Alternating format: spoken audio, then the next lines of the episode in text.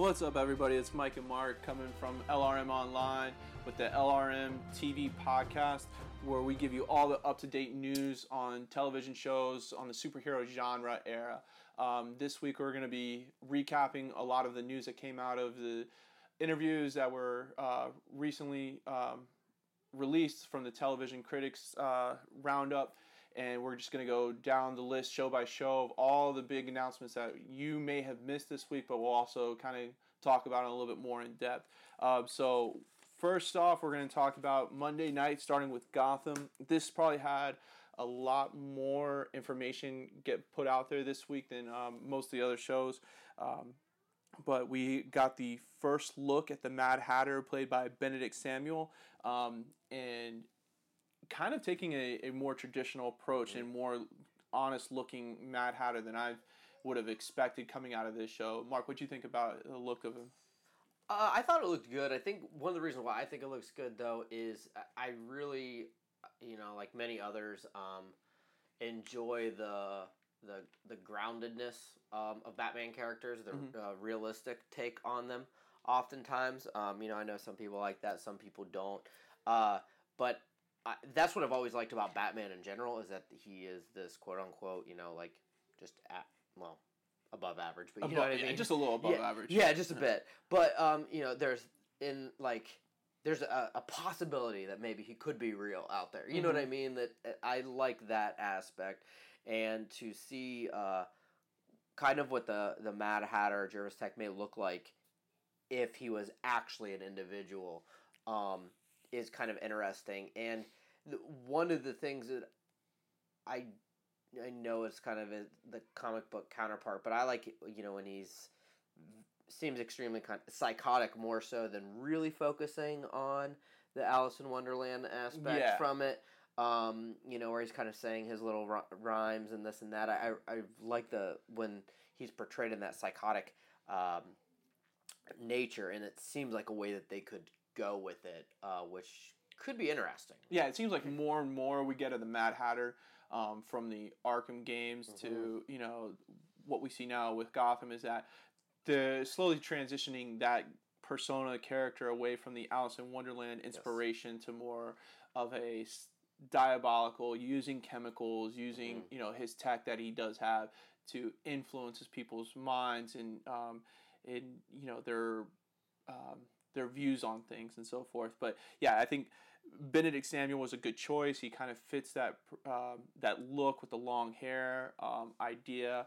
The hat, to me, looked good, cane, everything. And he, like you said, he looks more human than anything else. It's more of a grounded look. And the one thing that we talked about on the previous podcast with Show of Gotham, that it's the beginnings of these characters becoming who they are. So they didn't really put a lot of the Alice in Wonderland look to him.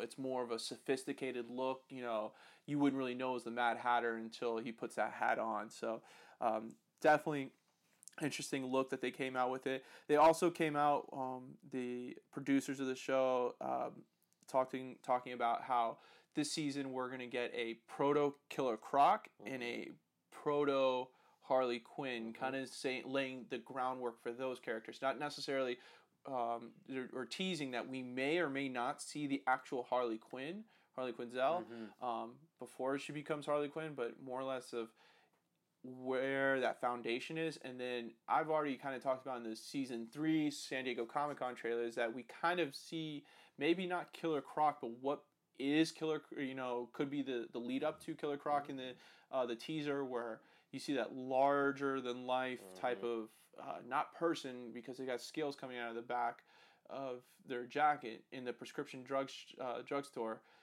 That now we get to see two of those characters. Killer Croc, not really a popular character, just recently in Suicide Squad, and had very little time in the Arkham games, and not really a big character of the comic books. Where I remember Killer Croc mostly is from the Batman animated series. And that's where you also get the origin of Harley Quinn, was the animated series, but she is the more popular version. So season 2 was all about, would we or would we not see the Joker, and we kind of get that groundwork with Jerome, and now we're getting the tease of Harley Quinzel becoming Harley Quinn. I don't know. I mean, so it probably would be around the same time period. So if you think about it, Joker is going to be older than Batman. Always will be. Harley's usually in the comic books, in the animated series, and even now with Margot Robbie's adaptation of it in Suicide Squad, younger than the Joker. So would you expect like a Harley Quinn to be Bruce age, type deal, or do you think they're going to go, or do you think they won't even show Harley Quinn at all? I don't think that they will show Harley. I think they will allude to her or have individuals or kind of little nods or Easter eggs towards someone who could possibly be her eventually. Uh-huh. Because really I think what they may try and do is come off of some of the, well, however you look at it, but success of using characters like, well, not necessarily success, but the screen time that of Harley and Killer Croc. Like, people are going to be who are going to know who they are right more now. I wouldn't, I don't know if I would go full scale like, hey, this is who Harley's going to be. I think it would be cool to, like I said, kind of allude to that, but make the audience kind of guess too if it, if that maybe that's who it may be. Or I think it really worked well with like the Joker Jerome saga. Mm-hmm. Everybody thought, oh, Jerome's the Joker. Mm-hmm. Then they just killed him off. Right. Oh, and like this is the idea. Yeah. They created, and that someone out there. Or even the episode where they did the Red Hood. The Red Hood kept switching from criminal to criminal, and you're like, oh, he's the Joker. Oh, he's the Joker. Oh, he's the Joker. Right. I kind of agree. I think we won't see Harley Quinn, but we could see maybe versions of Harley Quinn coming around and so forth. Like, I really think, I for the longest time, I thought Barbara Gordon was going to be, or not, Barbara Keene, yeah. Jim's girlfriend from season one, whatever. I thought, okay, this is the footsteps for the Harley Quinn and so forth. But and another reason why I don't want them to really show who Harley is because there are some areas for me, I guess, that I don't think should really be touched per se. Mm-hmm. And one of them, really, I kind of had an issue with it at first. Was when I thought that Jerome was the Joker. And I was just like, I like not knowing the Joker's origin. Because it just, not necessarily origin, excuse me, because we all, we know about the Red Hood and Ace Chemicals. But I mean more or less much about him before that. Yeah. And I know in the Killing Joke they have ideas where he came from. But that mysteriousness just adds to his character. Mm-hmm. So when I first thought, I was getting this complete origin of Jerome being the Joker. I was kind of like, I don't know. That just kind of doesn't do it for me. But then when I saw what they did with it, I was like, that was interesting. But also for me, I really feel like, there was no Harley until she met the Joker. Right. Yeah. She was, his psychiatrist and met with him. And then eventually it was that. So, like I said, going full scale Harley, I don't know if I'd necessarily want that, or that would be that great. But I think if they had, maybe an individual who, I don't know, where you could see that could maybe down the line be her, maybe some weird, I don't know, psychological tics or something, mm-hmm. But I don't know. What do you think? Like you said, I don't want to know too much, mm-hmm. Too much backstory behind it, but we've gotten so many different versions of it, whether it was Suicide Squad, Arkham games, comic books, animated series of how Harley Quinzel became Harley Quinn. I don't know per se if we will be introduced into that Harley Quinn persona, but maybe now that we've been introduced to Hugo Strange and his laboratories and so forth, maybe we were introduced into a character that becomes obsessed with her clients and becomes obsessed with, connecting and feeling, loved and so forth. Because that was Harley Quinn's, MO was that she was a psychiatrist, but a person that wasn't loved. Mm-hmm. And then the Joker gives her a little bit of attention, mm-hmm. and she takes it and runs with it and becomes, you know, obsessed with the Joker, and to where she becomes Harley Quinn and does everything for the Joker, even as all the times that we've seen in the animated series and comic books where he basically just shuns her away, she comes running back to it. So maybe not necessarily the Harley Quinn, but Harley Quinzel type of persona we might see. Mm-hmm. But yeah, the proto Killer Croc is interesting to see, because that character right there has not had a lot of love in the comic books recently, or in really anything Batman related wise. So it'll be interesting to see. You know, Suicide Squad introduced, you know, Killer Croc. Out of all the characters, I think he's the one that gets the, you know, forgotten the most, you know, in that group and so forth. But that's going to be an interesting. That's going to be a very, very interesting take on it, because so far they've only introduced characters that were humans that transformed, maybe in personality or mind wise, and just altered their, you know, personality. Mm-hmm. Now you're talking about a person who will become, you know, basically a crocodile, mm-hmm. and half man, half beast. You know, Gotham has done a couple couple cases of that with Clayface and so forth, but it'll be interesting to see where we get that proto Killer Croc storyline from. Mm-hmm. We also get this season the reintroduction of Poison Ivy, or Pamela Isley before she becomes Poison Ivy. But it's going to be a very different take than what we got from season 1 and early on in season 2, where Ivy was a young girl the same age as Selena Kyle, is now played by Maggie Geha, and a lot older. And mm-hmm. The explanation that we got from the interviews is that Hugo Strange had a character that could age people really fast to the point where they die. And now that character had touched Pamela, but only for a short while. So he aged her to the adult version. So you're talking about a girl who's basically skipping puberty, mm-hmm. you know, in an entire sense. And are we getting an Ivy that's, you know, going to be Poison Ivy? Not so much.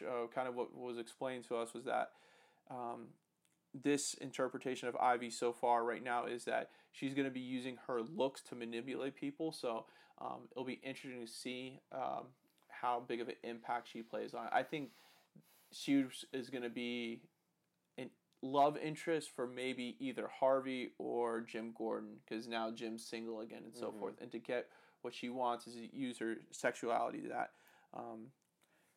Yeah, I'm kind of torn with this one. I'm not really sure how I feel about it. And I think because at least so far, a majority of the characters age-wise has made sense. You know, I feel like Batman in the comics is close to the same-ish age of most of his villains, or there's a bit of like maybe a 10-year gap or something like that. Yeah. But I always felt as if, you know, Selena and Pamela, I mean, you know, because in the movies, absolutely not the movies. No, for Pamela Isley, for Poison Ivy. But in the comics, you know, and I know it's part of her powers as well, but she does, you know, kind of seduce Bruce at times and has that effect, and there seems to be a much larger age gap between them now, which I understand the way that they're portraying it, but at the same time, in the long run, I think, I don't know, that one doesn't seem to match for me. Unless, like, we get an explanation that the effects of the transformation from her being a young girl right. to an adult, she stays an adult forever. Yeah, does she now age extremely slowly, you know? Or what does, and I, you know, then that could make sense. Or does she eventually, when she, you know, works with plants, find something that keeps her, you know, keeps her from aging? Then okay, but I think that was the one thing for me was kind of like, you know, all right, I don't know what the age difference might be. I mean, she looks like she's probably like you said, like Jim Gordon's age now. Mm-hmm. Right, and there's obviously a drastic difference. So when I think about the comics how much older Jim Gordon is and Harvey Bullock is. It's kind of like, I don't know, could you see this like older Poison Ivy seducing? Right. You know, that's my only... Well, and also, too, is that in the animated series, before Ivy became Ivy and Dent became Two-Face, they dated. Oh, that's right, yeah. Yeah. Yeah, okay. And so... Oh, that's right. I wonder if they're going to go that route, because Dent's actually older in the Gotham series. Correct. And not the same age as Bruce. Yes, where in the comics, Bruce and Harvey Dent were friends in like college in the ages, right? And growing up in that era, became friends, and when he became district attorney and so forth, that's when he became Two-Face. Mm-hmm. But I wonder now if maybe that's where they take the love interest, is that you see Ivy and Dent become more of a match made in heaven type deal, and that's where maybe their relationship becomes strained, and Ivy, or Pamela starts that transformation into Ivy, and we see Dent maybe start that transformation into Two-Face, because we haven't gotten a full, we've only gotten a little taste of, Harvey lashing out and showing his other persona of being Two-Face. So it'll be interesting to see. IGN got an interview with David Mazouz, who plays Bruce Wayne this past weekend. He had a lot of interesting things to say. He, he wanted to somehow in the near future incorporate Superboy into the show, or at least give it a nod to it. He thinks that would be cool. I don't know if it would definitely be cool if you could do that.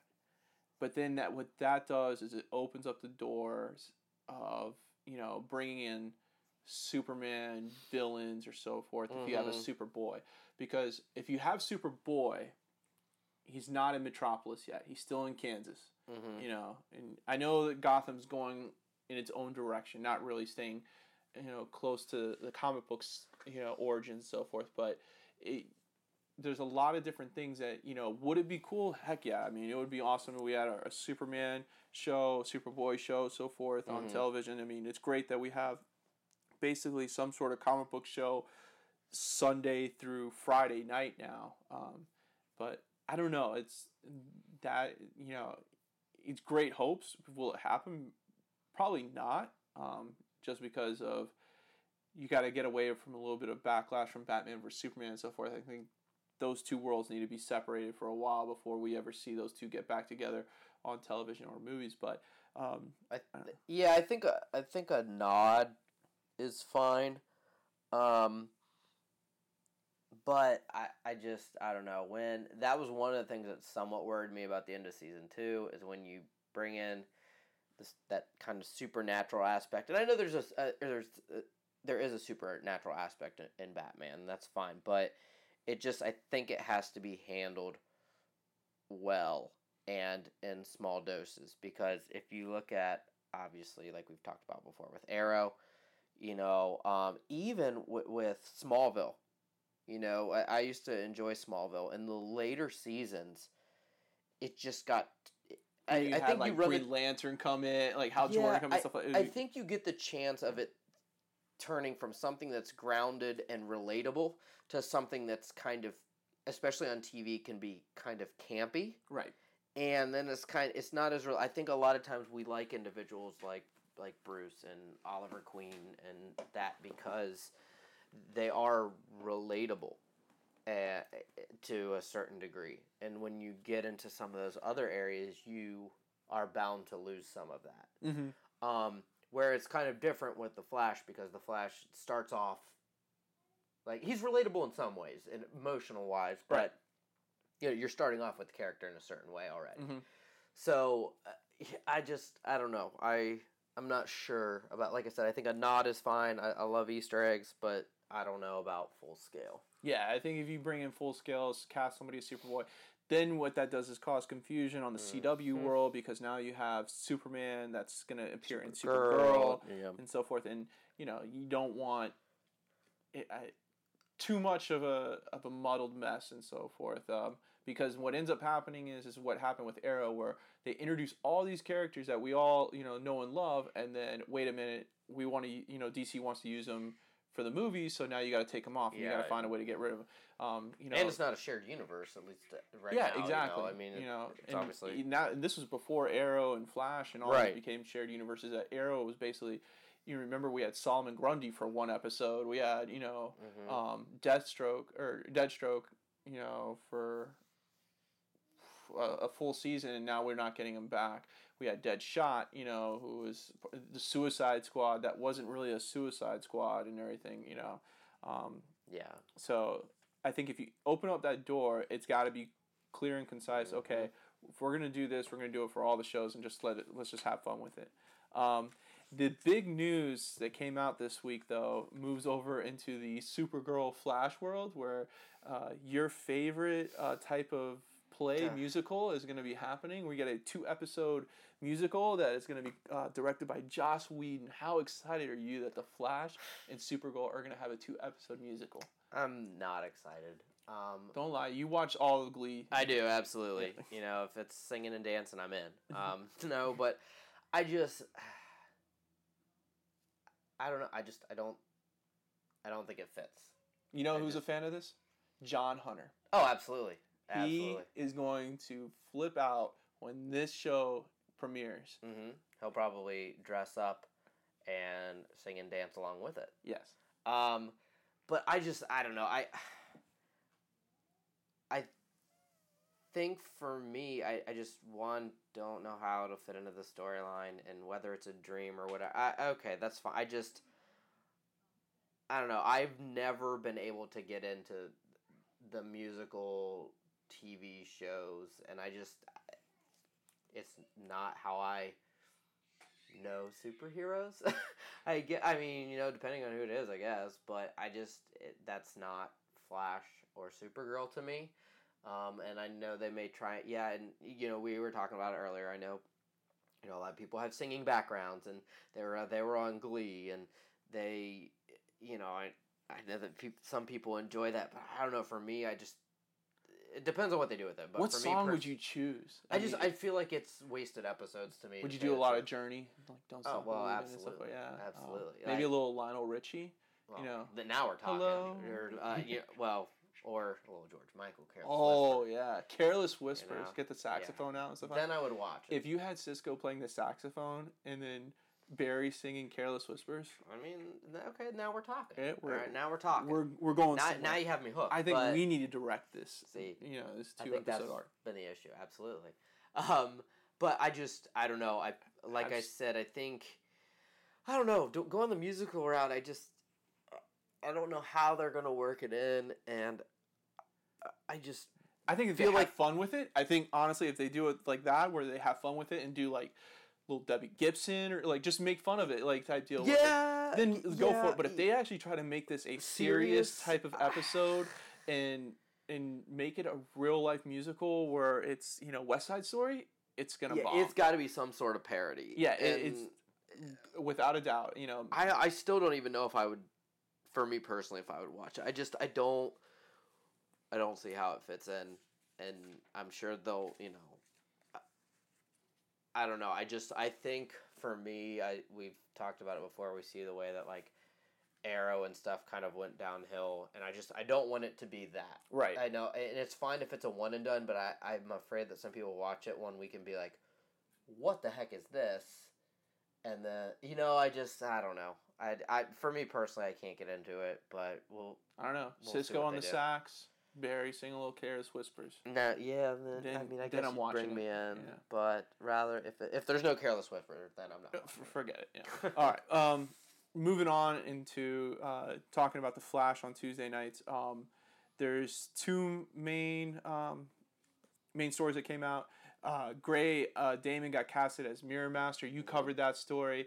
Mirror Master, not really a popular character. I think the last time he was used was in the early 90s or somewhere. But he is a Flash villain. He was in the... aside from comic-wise, he was in the 1990s Flash TV show. Second season, I believe. Oh my... You would know that because you have it on DVD. I absolutely do. I absolutely have it on DVD. But yeah, I think that for this season could actually do some cool stuff with it though. You know, he's an individual who can manipulate reflective surfaces, can transport himself in that way.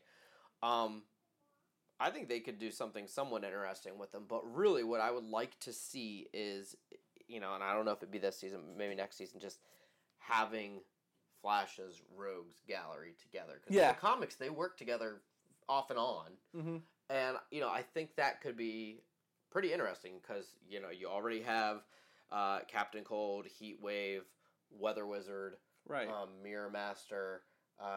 We had a Captain Boomerang, but I don't know if they can use him or not sort of thing right now. But, yeah, you know, I think it could be interesting seeing what they do with it. But, yeah, I don't know. What do you think? Yeah, I mean, to me, as long as it's not, like, the main villain of the season, I think we're fine. Mirror Master's okay. Kind of like how they brought Mark Hamill back to play as the Trickster. That was definitely, you know, those two episodes were great. That he came back. They did with the Weather Wizard, too. Weather Wizard and so forth. Yeah, that's not an issue to me. Oh, longevity type. Right, yeah. You're not carrying this character on for 4 or 5 episodes and stuff like that. The only issue I had with The Flash Season 1 and Season 2 was the amount of, like, just throwaway metahumans that they had on there that, you know, who was the villain of the week and they somehow, some way either died or end up in Atom Smasher. You know, Atom Smasher, Or end up in the Star Labs lock area where there's no bathrooms and no food. So you got to assume that they die, you know, in there. Well, they give them Big Belly Burger, right? Oh, yeah, Big Belly Burger. That's what, just feed all your villains that so they can get nice. Which wouldn't be expensive at all. No, not at all. Yeah, I mean, not my favorite choice of villains, but hey, you know, when you're limited on, you know, what you can use because the Warner Brothers movie executives tell you these are off limits, the popular ones, and you got to go with what you got. Yeah, like I said, I don't think it'll be anything extended. Yeah. I think it could lead to Rogues Gallery kind of reuniting, and I know they kind of did that once already with who else in it? Trickster, Weather Wizard, Cold. Yeah, Captain Cold, because Captain Cold is the one who just deceives Barry and tricks everyone at the end. Yeah, that was cool. You know, they could do something like that with a different set of characters. But yeah, I don't know. You know, we'll see. Yeah. We'll see which way it goes. The other big story that came out for The Flash was the other main villain we got. So in the trailer, San Diego Comic-Con was Dr. Alchemy is going to be basically the main villain of the first part of the season, and then it looks like the second part of the season we're going to get Savitar, which is another speedster. So 3 seasons, 3 speedsters as the main villain. Savitar is a little bit different, where instead of working individually in the comic books, he amasses a cult following, and they kind of do his dirty work for him and so forth. But it's the same storyline that he wants to be the only speedster out there.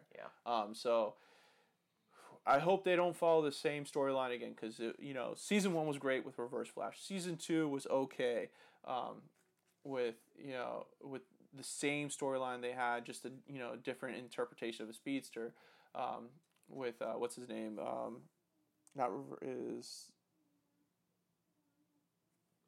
Zoom. All right, thank you. So we got Reverse Flash, we got Zoom, and now Savitar being another speedster. Just please don't do the same exact thing you did for the first 3 seasons. What I could see them doing... Because if season finale is Barry goes back to his house to save his mom and does something else, different. I swear I will throw my remote control at the TV. Yeah, and I agree. Something I could see them doing with Savitar is...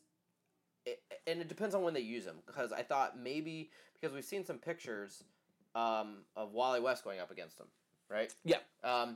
So what I've thought about is maybe that's how Barry gets his powers back. Because in the comics, Savitar, he can take Speedster's powers, but he can also give the power as well. So I thought maybe... Because, you know, with Barry, quote-unquote, forgetting his powers... Maybe that's the way he gets it back, or maybe that's the way that eventually Wally, after Flashpoint, gets his powers. Yeah. You know, I could see it, and if they use him in that way, I'd be fine with that. And maybe he does a deal with Savitar to get his powers back, and then goes back on it, you know, and so forth. And I could see that, which is interesting, because Savitar has that ability to, like, take and give the power. As long as, like I said, if that's how he's used, I think that would be fine. Yeah. I just I once again, like you said, I wouldn't want it to be maybe a season-long sort of thing or dragged out, kind of like they did with Zoom at times. But I could see him being used in that way, possibly. Right. So we'll see how that works out. Moving on to the next show, Arrow. Got a lot of other big information about that. Probably the biggest one. After season 5, there will be no more Oliver flashbacks. Well, But... yeah, you got to also read it carefully, because that's what I first saw, and I'm like, yes. But then they said flashbacks to the island. Yeah, flashbacks to the islands, or that the other characters would have flashbacks, or... flash forwards. Flash forward was oh my gosh. I mean, okay. This show is getting crazier and crazier each season. It's not, no longer is this guy stuck on an island for 5 seasons, but in 5 years, this guy went from being stuck on an island, being sent to China, being sent back to the island, now being sent to Russia, then has to get back onto the island to be discovered. Yeah, he's got to go to the island to get it back. And then we're done with that, and now we're going to say, hey, let's look into other people's backgrounds and so forth. I mean... And here's the thing. If they use it kind of sparsely... I'm fine with that. Yeah. And that's something that they said is maybe it's not an every episode thing. There might be episodes without fine. You know, if you want to do that and do like a brief one of, I don't even know, you know, it depends on what wonderful character we get this time, you know. But you do see that they are planning past season 5. I you know, it depends on how... I will say this, though. They realized that they did not handle... the flashbacks well last season. They admitted to that. Which is good, and hopefully they seem to have learned from that, you know, because he said, well, you know, I wanted to see if we could do something with it not being connected directly back to the plot, but that they realized that had fluidity issues, and people were like, what is going on? Well, what got me about the flashbacks last season is that, okay, this is supposed to be a deserted island where Oliver basically learns himself. But first season, there's a freaking military, learning how to shoot down planes with missiles there. Okay, maybe. And then he comes back, and there's another group of people that are, digging in the ground trying to find an idol. Like, I thought this was a deserted island. How big is this island, you know? And how wasn't he, So if all of these groups are there... You know, how isn't he either, noticed or say or something along those lines? Seriously. Like I said, first season it kind of made sense because, you know, he's shipwrecked there, and then it made sense with the Slade Wilson sort of thing. But I honestly thought they were going to do something with him being on the island for 5 years straight. Well, maybe not 5 years straight, because I knew the Russia thing had to come in. But, you know, to... bring him out and back, it's just... my thing is, how in the world are they going to, what is going to bring him back to the island? Yeah, I have no clue. Especially at this point. They need to change the name from the island from Lianyu to, the Bahamas. No, I mean, because it's it just... Your number one location to...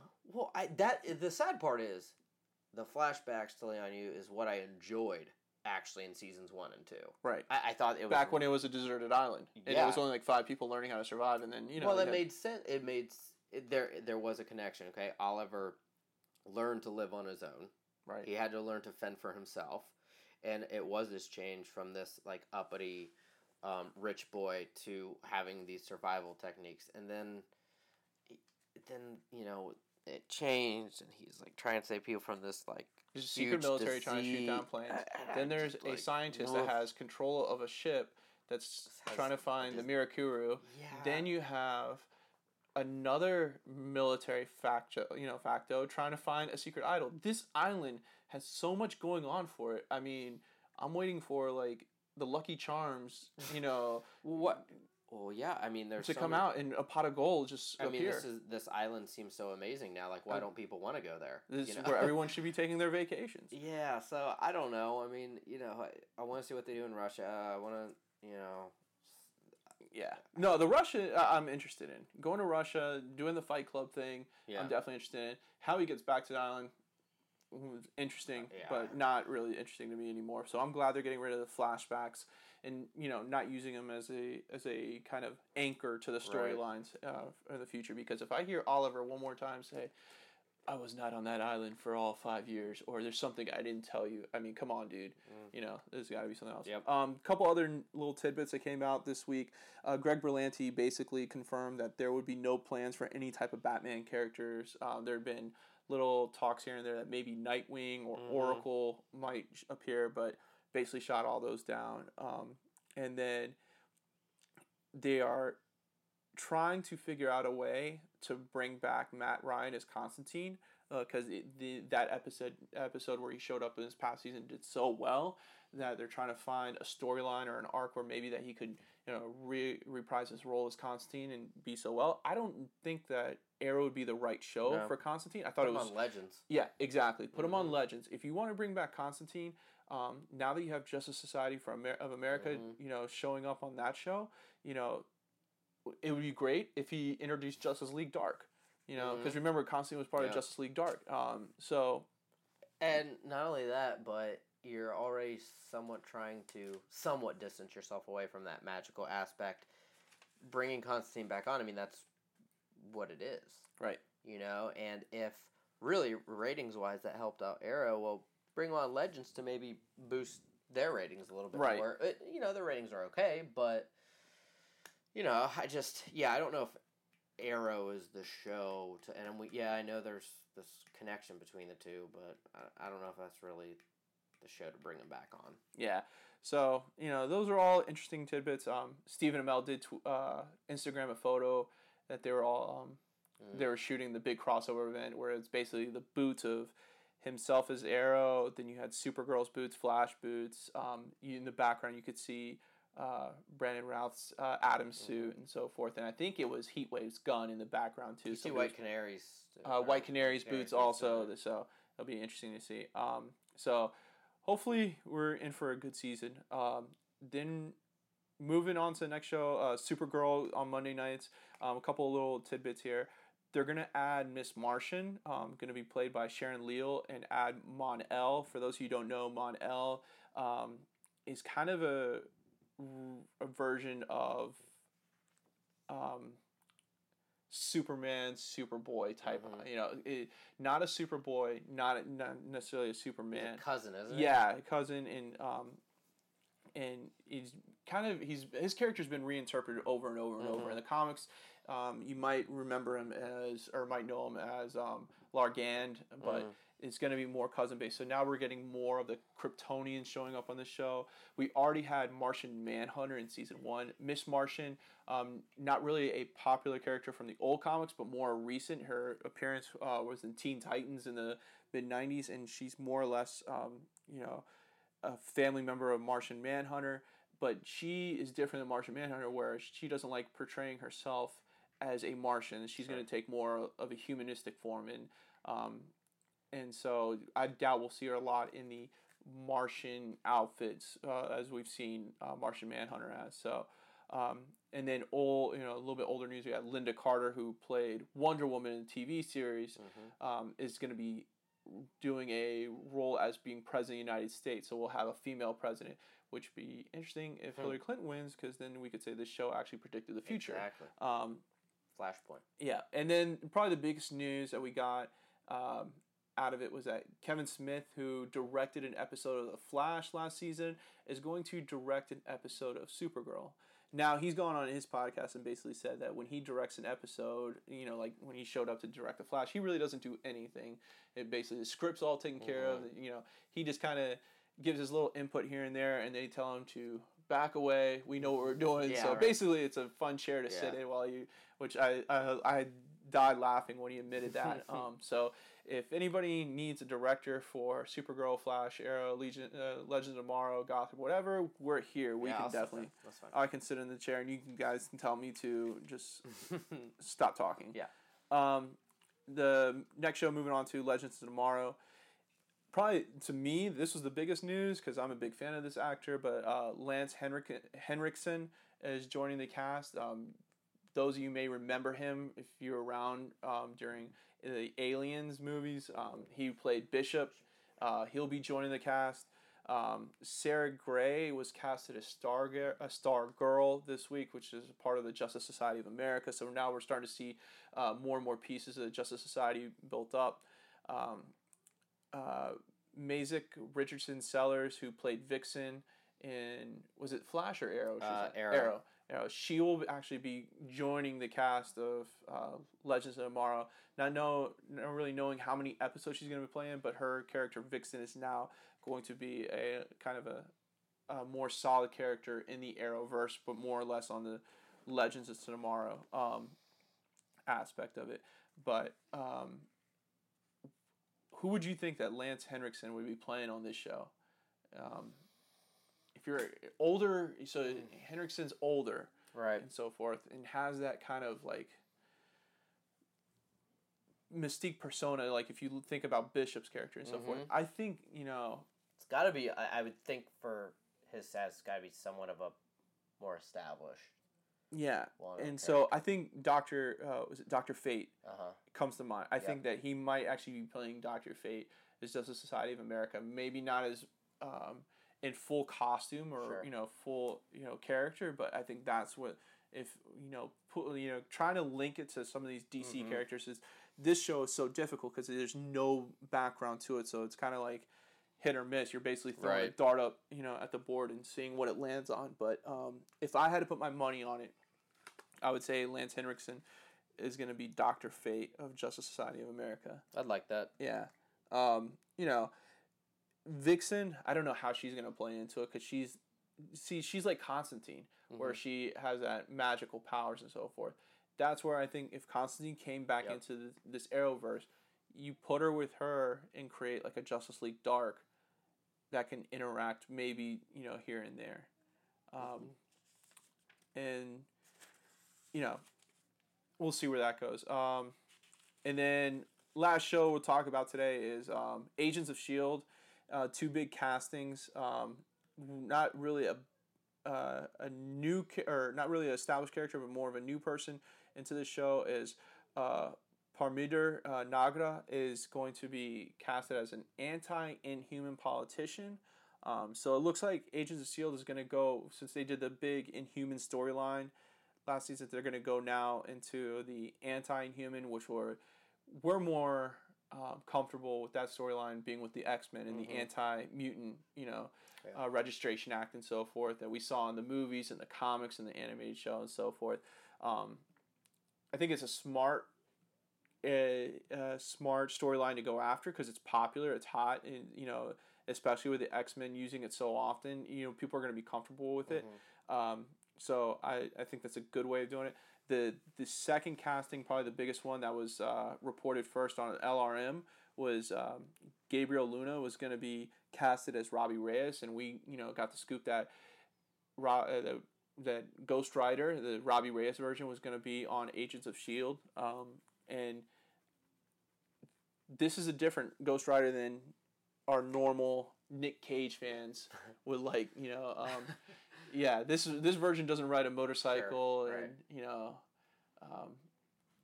and have the awkwardness that Nick Cage has. Robbie Reyes drives a hot rod that that's the Ghost Rider's mode of transportation and so forth. It just is Marvel or Marvel TV trying to reach too far by trying to incorporate somebody like Ghost Rider into the series. I think it's going to be kind of tricky because I understand what they want to do. I feel like they want to give it a little bit more of a pull or a buy-in for people to be like, oh, great Ghost Rider. But also I feel like for a majority of the people that it would be pulling in, it's not the Ghost Rider they think it's going to be. Right. So I see what they're trying to do, but I also don't know if that'll end in some disappointment for everyday viewers who might be like, oh, I know Ghost Rider, and not even the Nicolas Cage version, but like even for that's people, the only version. Yeah, well, I mean, absolutely. Yeah. But for people who just know of Ghost Rider or have seen a comic book with Ghost Rider on it, it's not going to be that, I don't think. So no. I don't know. I mean, so Agents of S.H.I.E.L.D. did the Inhuman storyline, and everyone thought that storyline was going to be the next arc into the Inhuman movies that were supposed to be coming out, and now Marvel Studios has kind of put that on the back burner. So we're probably not going to get any Inhumans movies for a while. They keep on saying, oh no, it's in development, oh no, and mixed reports of it's canceled, it's not canceled. How many movies have stayed in development? Right, you know exactly. What I mean? So I think Inhumans gets too much confused with X-Men, and since Marvel didn't have the rights to X-Men, that was their trying to, hey, we can do the same thing, but just call it the Inhuman. You know, we'll just use the Inhumans, and it backfired on Agents of S.H.I.E.L.D. I know that there are a lot of people that love it. Mm-hmm. I mean, there's a strong fan base for the show. It's not as big as some of the other shows, but they're diehards for it. But I think bringing Ghost Rider in is, I don't know. It seems like Ghost Rider would be good on a Constantine type. Like, I know it's Constantine DC, but that type of a show where it's more about magic, more about the underworlds and so forth and everything like that. Like Lucifer, is a good example of that, where it's a good comic adaptation from the comic book to the TV show, but they take it in their own. Their own strides of how really bad Lucifer really is in the real world and so forth. So if we get Ghost Rider just in full flames 24/7 on Agents of S.H.I.E.L.D., I think it's a grab to try to get people to watch the show. But Ghost Rider is not the character that I think that you're going to bring in a ton of viewers to this show. Yeah, I think it's easier to adapt some characters in a movie than it is on TV. Right. And like you said, also I think the context that they're used in matters.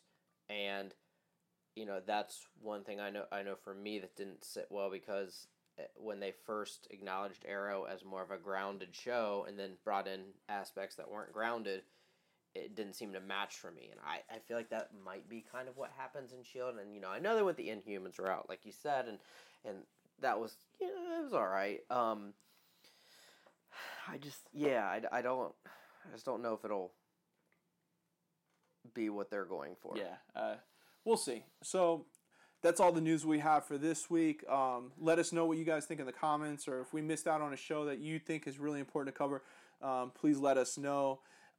Make sure you check out the Los Fanboys podcast that comes out weekly, and they give you all the up-to-date movie news, films, and so forth. Also check out Weekend Warrior on Wednesdays. He gives out his movie reviews on all the popular movies that just came out, any new up-to-date news, interviews, so forth, indie films. And then starting this week on Monday, we have Comic Uno, who will be giving you the Comic Uno weekly rundown, letting you know what she feels is the hot items to watch, look at, and basically cover for the week. Check us out again. Sorry we had to come out a couple days later than normal, but schedules just couldn't arise. So next week we're going to be covering a little bit more, and then hopefully in the next week or so we'll start to get into a couple shows that are starting to premiere in the later August, early September area, and move out that way. All right, guys, check us out later.